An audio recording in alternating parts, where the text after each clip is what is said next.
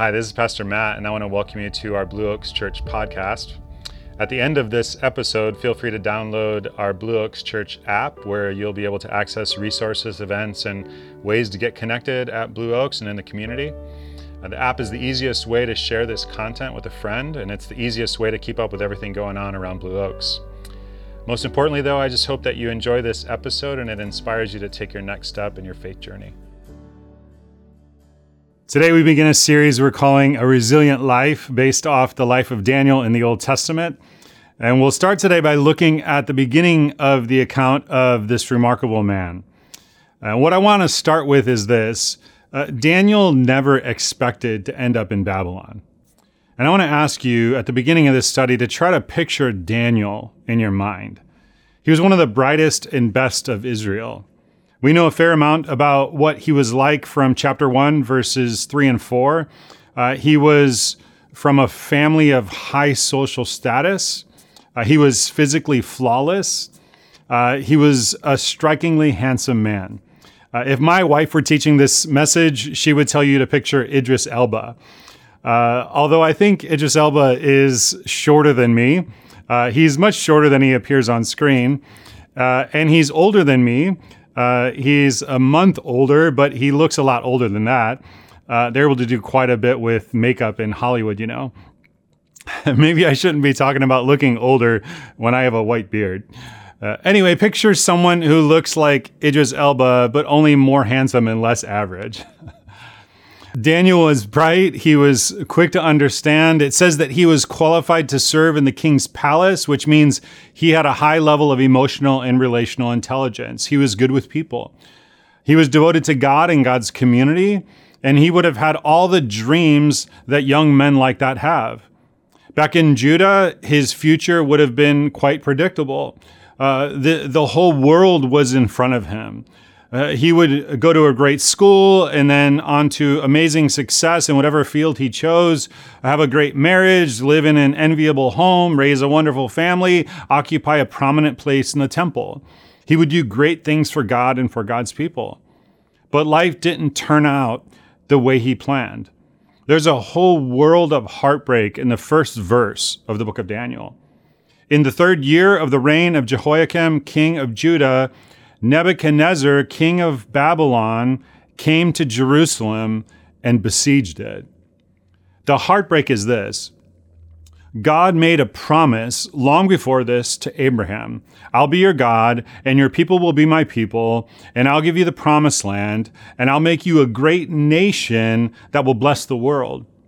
That promise had sustained the people of Israel for century after century. That's all they had. The community of God's people had a lot of ups and downs through the years. Uh, they were in slavery in Egypt for many centuries. They were delivered under Moses. Uh, they wandered in the wilderness for 40 years. Uh, they went into the promised land. And after a period of time, they reached their peak under David and Solomon. And Solomon built this glorious temple. And then there was this long, slow decline.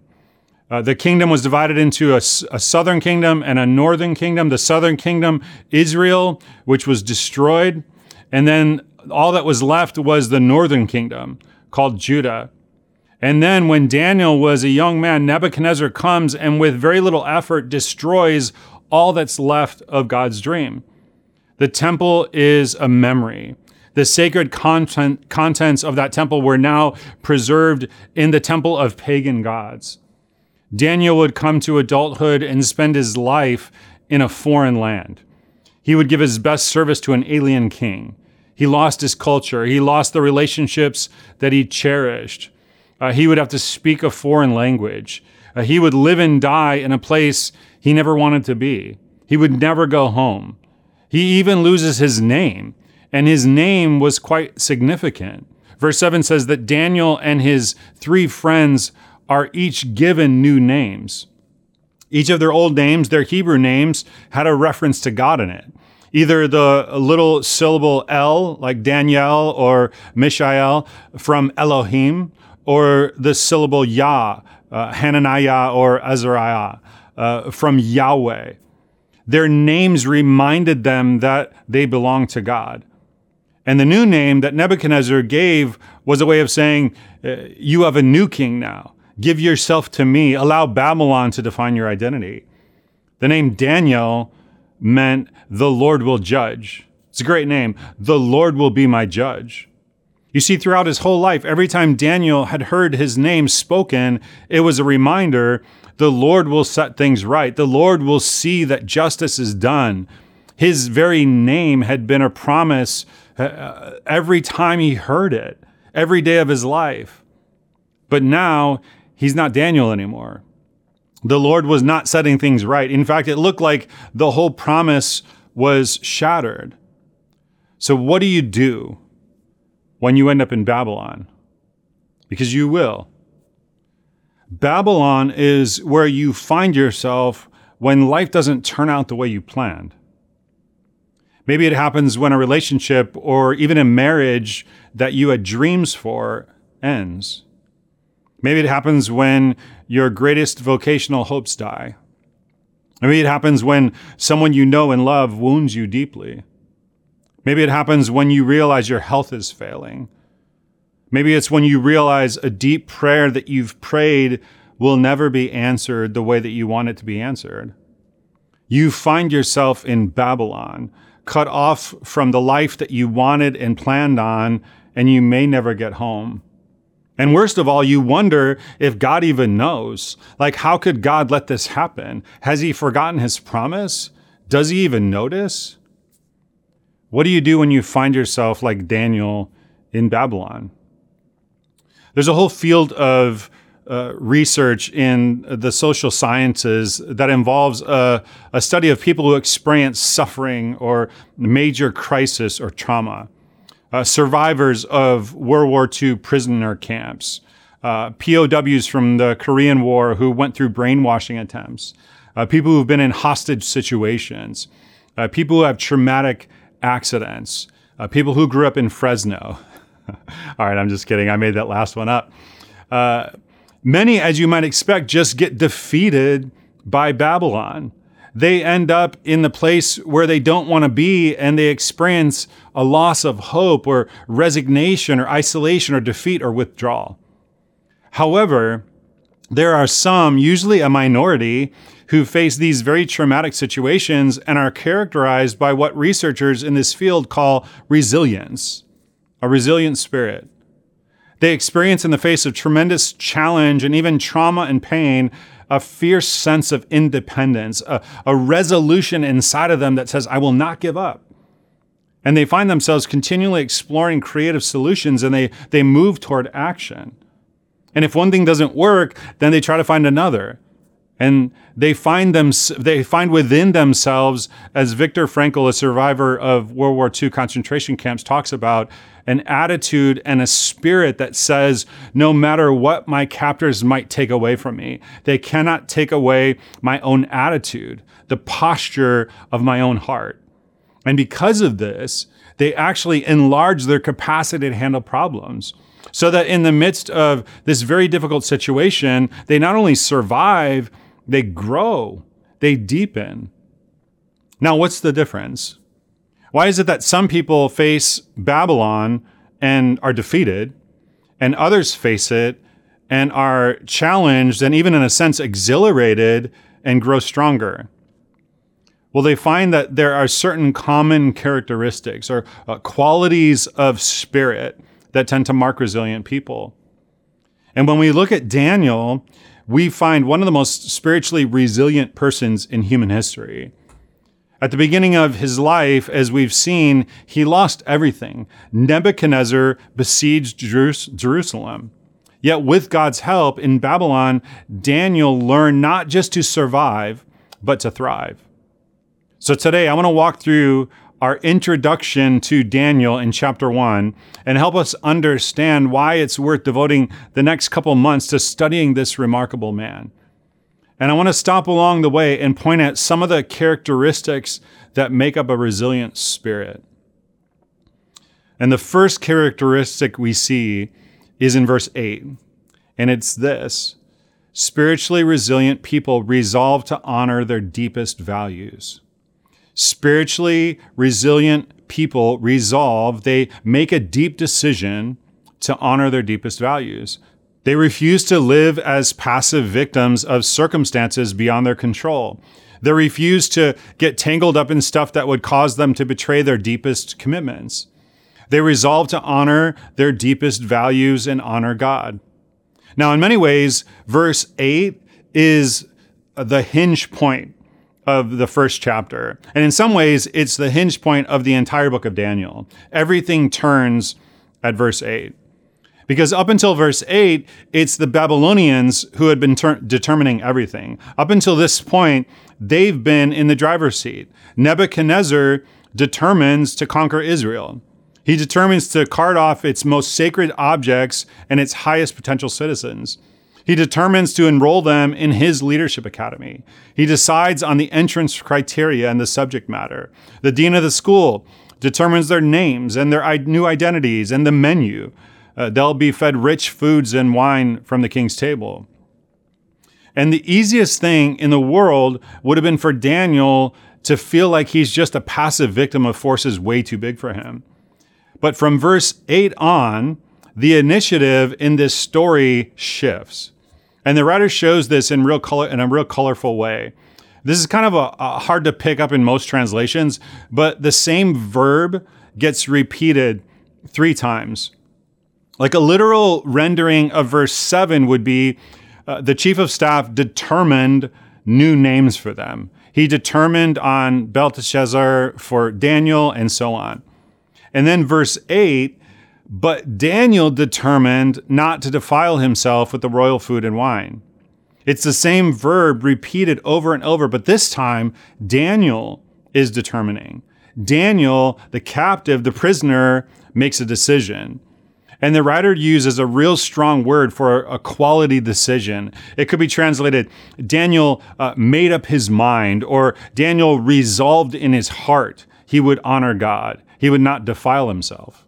He just decides. And now he's got to take action. And so he goes to the dean of the school to talk about the menu. He explains that everyone is being fed roast beef and eggs. Uh, they're on this like meat and potatoes diet, and he's into juicing. Uh, now, the text doesn't say why this food would defile Daniel. Maybe it involves ceremonial laws. Maybe it was offered to idols because it was uh, from the king's table. It's not real clear why.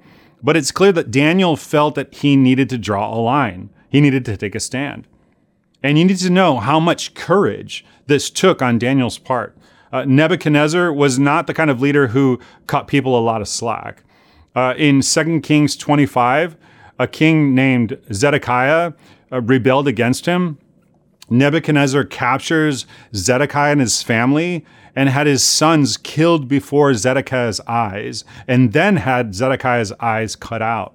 The last thing that he saw were his sons being killed by Nebuchadnezzar, and then he lost his eyes. You've heard of leaders with a hands on management style or a hands off management style. Well, Nebuchadnezzar had a heads off management style. I mean, if someone crossed him, he cut his head off. That's who Daniel is dealing with here. But Daniel determines something. Daniel remembers his name. Daniel doesn't view himself as a helpless pawn of circumstances beyond his control. Daniel resolves in his heart. There's just this magnificent courage and initiative here. And then we'll see a lot of wisdom behind it. Spiritually resilient people are this way. They resolve that they will honor God, and then they figure out whatever it takes to do that. They don't accept it as an excuse that they live in forces that are too powerful for them to control. They seize whatever initiative is available to them. Now, this is going to take some effort on Daniel's part. He goes to the dean of the school and kind of makes his request. And the dean says, But if I say yes to you, you'll end up looking weak and you'll lack energy, and the king will have my head. That's his answer. And now we start to see Daniel's uh, persistence and just kind of street smarts. Uh, Daniel says to himself, Well, that's not exactly a yes, but it's not exactly a no. And so he goes to the guard, who's kind of the next level down on the org chart, and proposes an experiment. He says, Let's try this diet for like 10 days, and then you be the judge. Daniel exercises amazing initiative, courage, and faith that God will be at work. And God is. In fact, we see in verse 16 that the guard is so impressed with what Daniel, uh, what happens to Daniel and his friends, that he uh, takes everyone's steak away and he puts the whole school on a vegan diet. And Daniel goes to the head of the class. He becomes the valedictorian.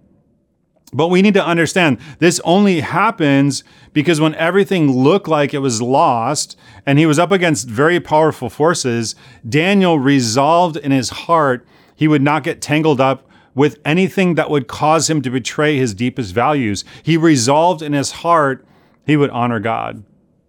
So let me ask you do you have someone in your life where you're tempted to betray your values? A husband never intended to lose his family, but he decided it was okay to flirt around the boundaries of adultery, and now he's pulling himself from the wreckage of a broken marriage. He got tangled up in Babylon. A businesswoman decides that cutting an ethical corner here and there will make the ride to the top quicker. And now she lives with the fear that every, everything around her might fall apart if she gets caught. So many people never intend to sabotage a marriage or a friendship. They just kind of drift into resentment or bitterness or revenge, and it destroys their heart. Sometimes we get tangled up in more subtle enemies like uh, hurry or uh, success or bad relationship. Maybe you see yourself as a helpless victim, a pawn of circumstances beyond your control, decisions other people made. And God is calling you to be like, to be like Daniel. Make a resolution in your heart that will take courage and wisdom to carry out. You can do this. This is required for spiritual resiliency. This is required if you're going to survive and thrive in Babylon. Please hear me on this. This is your one and only life. This is your day. What do you need to resolve in your heart? Do you need to end a relationship that's dishonoring God? End it. Make the call. Do it today. Do you need to repent of unethical practices in your business? Repent and set things right. Do it now. Do you need to seek first the kingdom of God by reordering your time? Reorder your time. Is there some area of your life where you need to pursue healing and you haven't been doing it because you've been seeing yourself as a victim? And stop it and begin to pursue healing. Do it today. This is your day. This is your life. You must resolve in your heart. You must do this. And I'll tell you why so much is at stake here in the future, Daniel and his friends would have to make some very difficult decisions. There was one point where they were commanded to bow down and worship the king or be thrown into the furnace. And they said, okay, well, throw us into the furnace then, because we're not bowing down.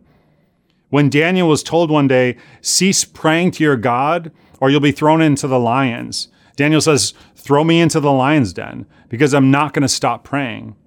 See, if Daniel and his friends had not drawn the line here, had not declared to the world and to themselves where their deepest allegiance belonged, they never would have had the strength to face the furnace or the lion's den.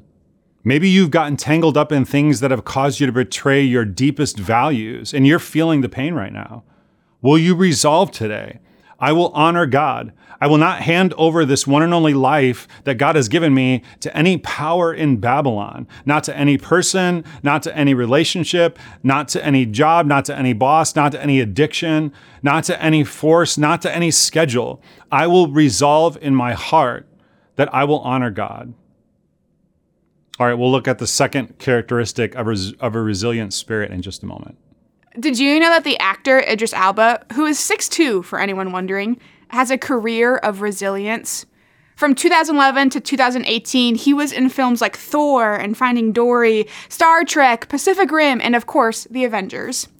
Things were looking pretty good for the actor, and then in 2019 hit, and Elba was part of the disastrous film Cats. Cats, despite its Broadway fame, absolutely tanked, and it became the butt of the joke in 2019. Now, we know that one bad movie doesn't define someone's career, but I imagine it was a bit of an ego uh, failure for Elba. Luckily, he seemed to be resilient and he moved past the blunder. It's a joke, obviously, but we tend to only highlight our wins in life, and we certainly tend to only think about the wins of others when comparing our lives to someone else's. But life is all about resilience. Lionel Messi has made 24 World Cup appearances, but he's only won once. Stephen King was rejected by 30 publishers when he tried to publish his book Carrie. And Michael Jordan famously noted that he has missed more than 9,000 shots in his career. He's lost 300 games, and 26 times he's been trusted with the game winning shot and missed. Jordan notes, however, that failure was in part a reason for his success. And this type of mentality, the need for resilience, isn't just rooted in our pop culture, but it's also rooted in the Bible. And I would go uh, so far to say that one, if not the major theme in the Old Testament, is this theme of failure, of wilderness, of journeying with resilience.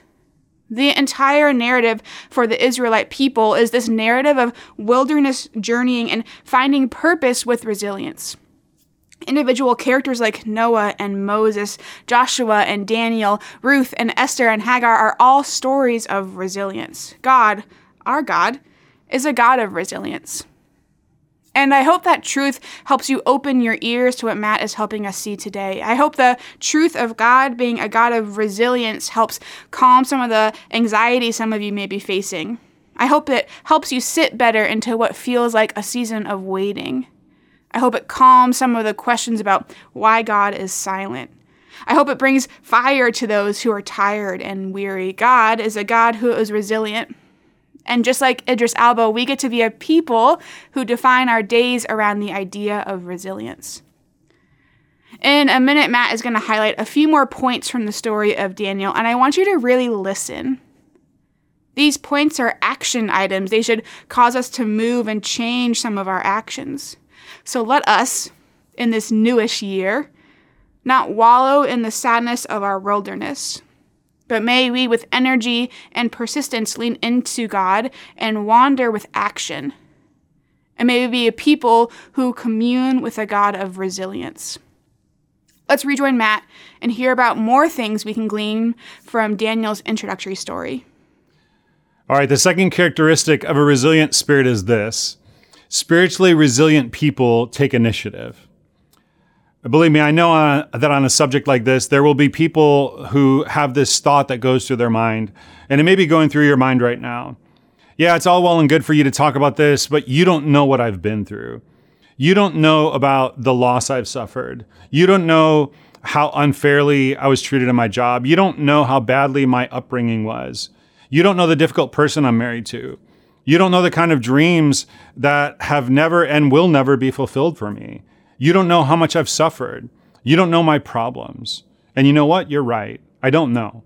Like, no one knows the unseen scars and wounds and hurts, the disappointments that mark the heart of anyone else. No one knows. I just know this. If you take nothing else away today, I need you to take this away.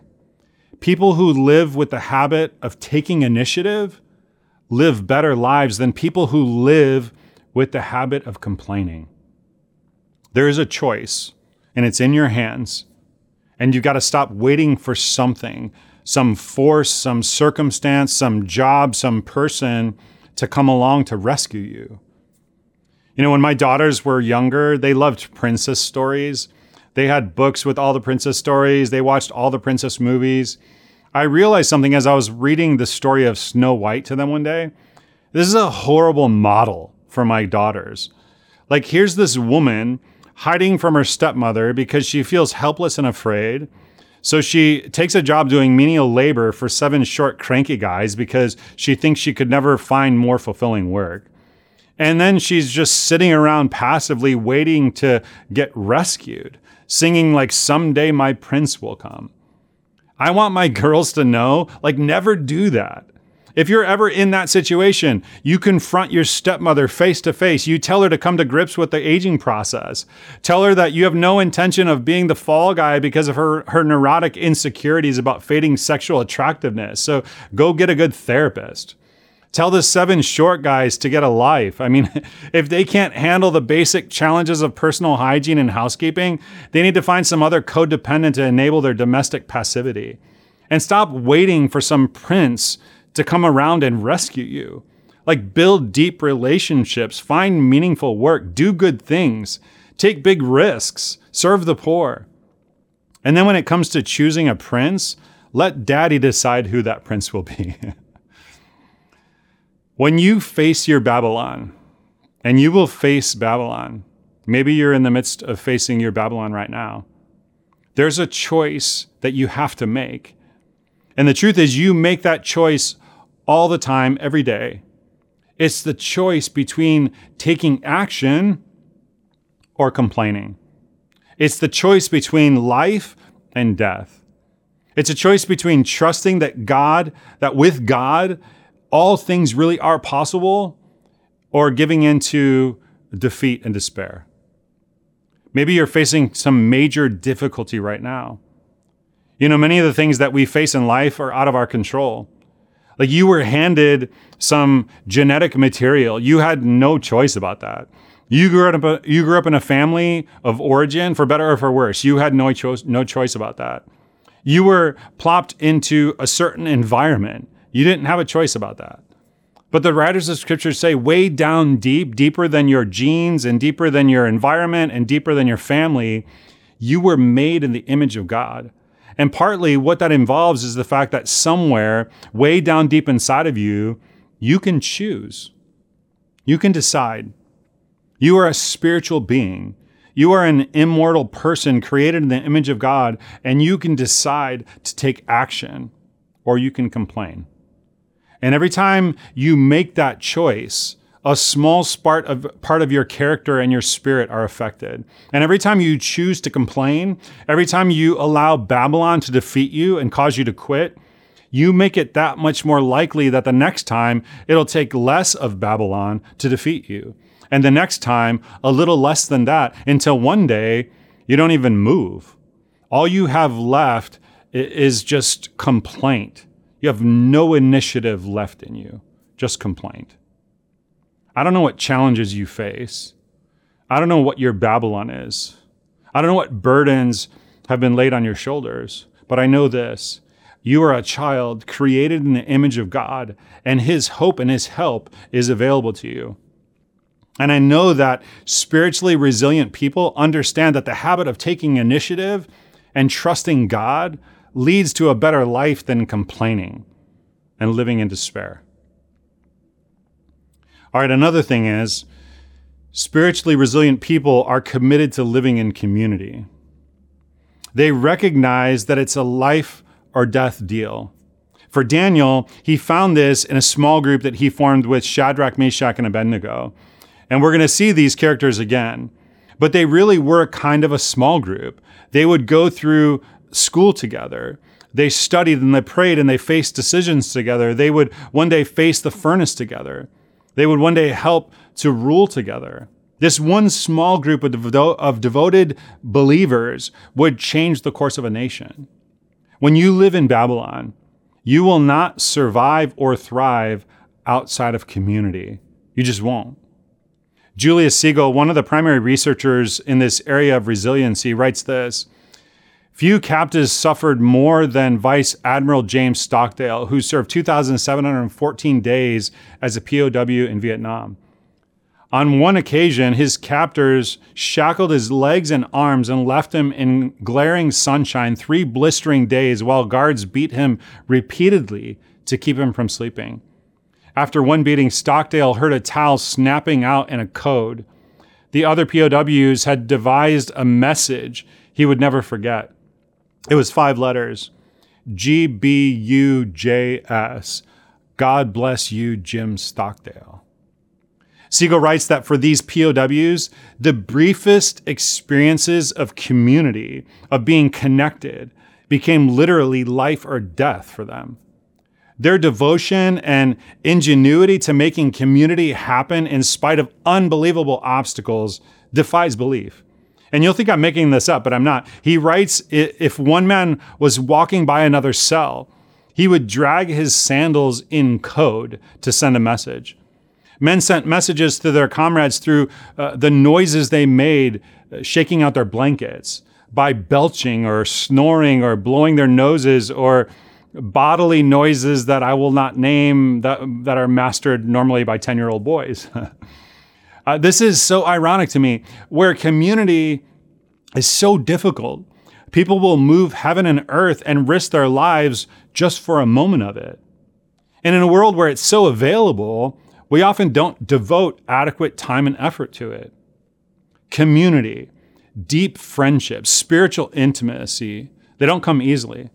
You have to fight for them. So many times I'll talk to someone and they're struggling with some difficult problem, and I'll ask them, like, are you in community? Do you have a small group of trusted Christian brothers and sisters that support you and help you and pray for you and give you wisdom? And so often they say, you know, no, I don't. I tried that once, but it didn't work out. Well, try again. Like, try as often as you need to. Make time for it. Pray for it. Reach, out to other people for it. We have a number of groups starting at Blue Oaks that you can be a part of. Take initiative and get connected in community. All right, the last thing is spiritually resilient people remember that their life and even their suffering has meaning and purpose in the eyes of God. This is very interesting to me. Researchers say that the factor that causes people to give up most often is not that their suffering gets more intense. It's when they believe their suffering has no meaning or purpose. Again, researchers who study this sort of thing, they find that suicide notes rarely speak about failing health or rejection or finances or even physical pain. They say things like, there's no point going on. There's no reason for me to keep living. See, Daniel was about to discover something in Babylon that he would never know if he did not live his life in Babylon. If he had only lived his life in Israel like he planned, he would have never discovered this. He would discover that there was someone who was at work in Babylon. See, there's one character in the story besides Daniel and his friends and Nebuchadnezzar and his servants. I want you to see if you can find his name. We'll find out who this is uh, by looking backwards. We'll start with verse 17. See if you can find the character whose name keeps getting repeated in these verses. To these four young men, God gave knowledge and understanding of all kinds of literature and learning. Verse 9. Now God had caused the official to show favor and compassion to Daniel. Verse 2. And the Lord delivered Jehoiakim, king of Judah, into his hand. Who is it that keeps getting mentioned? Yeah, it's God. The writer of this story is convinced that God is at work right from the start. He knows what many of the Israelites did not know. He's convinced that even uh, the defeat of Judah and the loss of the temple that looks so tragic was not just a random, meaningless event. God was not asleep. God had not broken his promise or forgotten his dream. God was up to something in Babylon, in a place of great suffering. God, as it turns out, loved even Babylon. God, as it turns out, even cares about Nebuchadnezzar. Whatever you suffer this day or sometime in the future, God is there with you. God is with you. Like whoever you are, whatever Babylon you find yourself in. And I believe we'll see this in the coming months. God is up to something in Babylon. So resolve to honor him. All right, let me pray for you. God, I want to pray for all of us as we begin this study of the book of Daniel. God, I pray that you would help us to learn from Daniel, learn from his life, learn the way that he lived his life. He lived such a resilient life, and we need this in our lives these days, especially for those of us who are living in Babylon. God, would you open our hearts and open our minds, open our spirits to what it is that you want to teach us? And I pray that you would uh, give us the courage and the boldness and the strength uh, of Daniel to live through the kind of uh, suffering and struggles and trials that we have to go through in this life. Give us the tools we need to, uh, uh, to conquer these struggles that we will face in this life. We look forward to what you're going to teach us, and we look forward to how uh, our lives are going to be shaped and molded through this study. And I ask it in Jesus' name. Amen.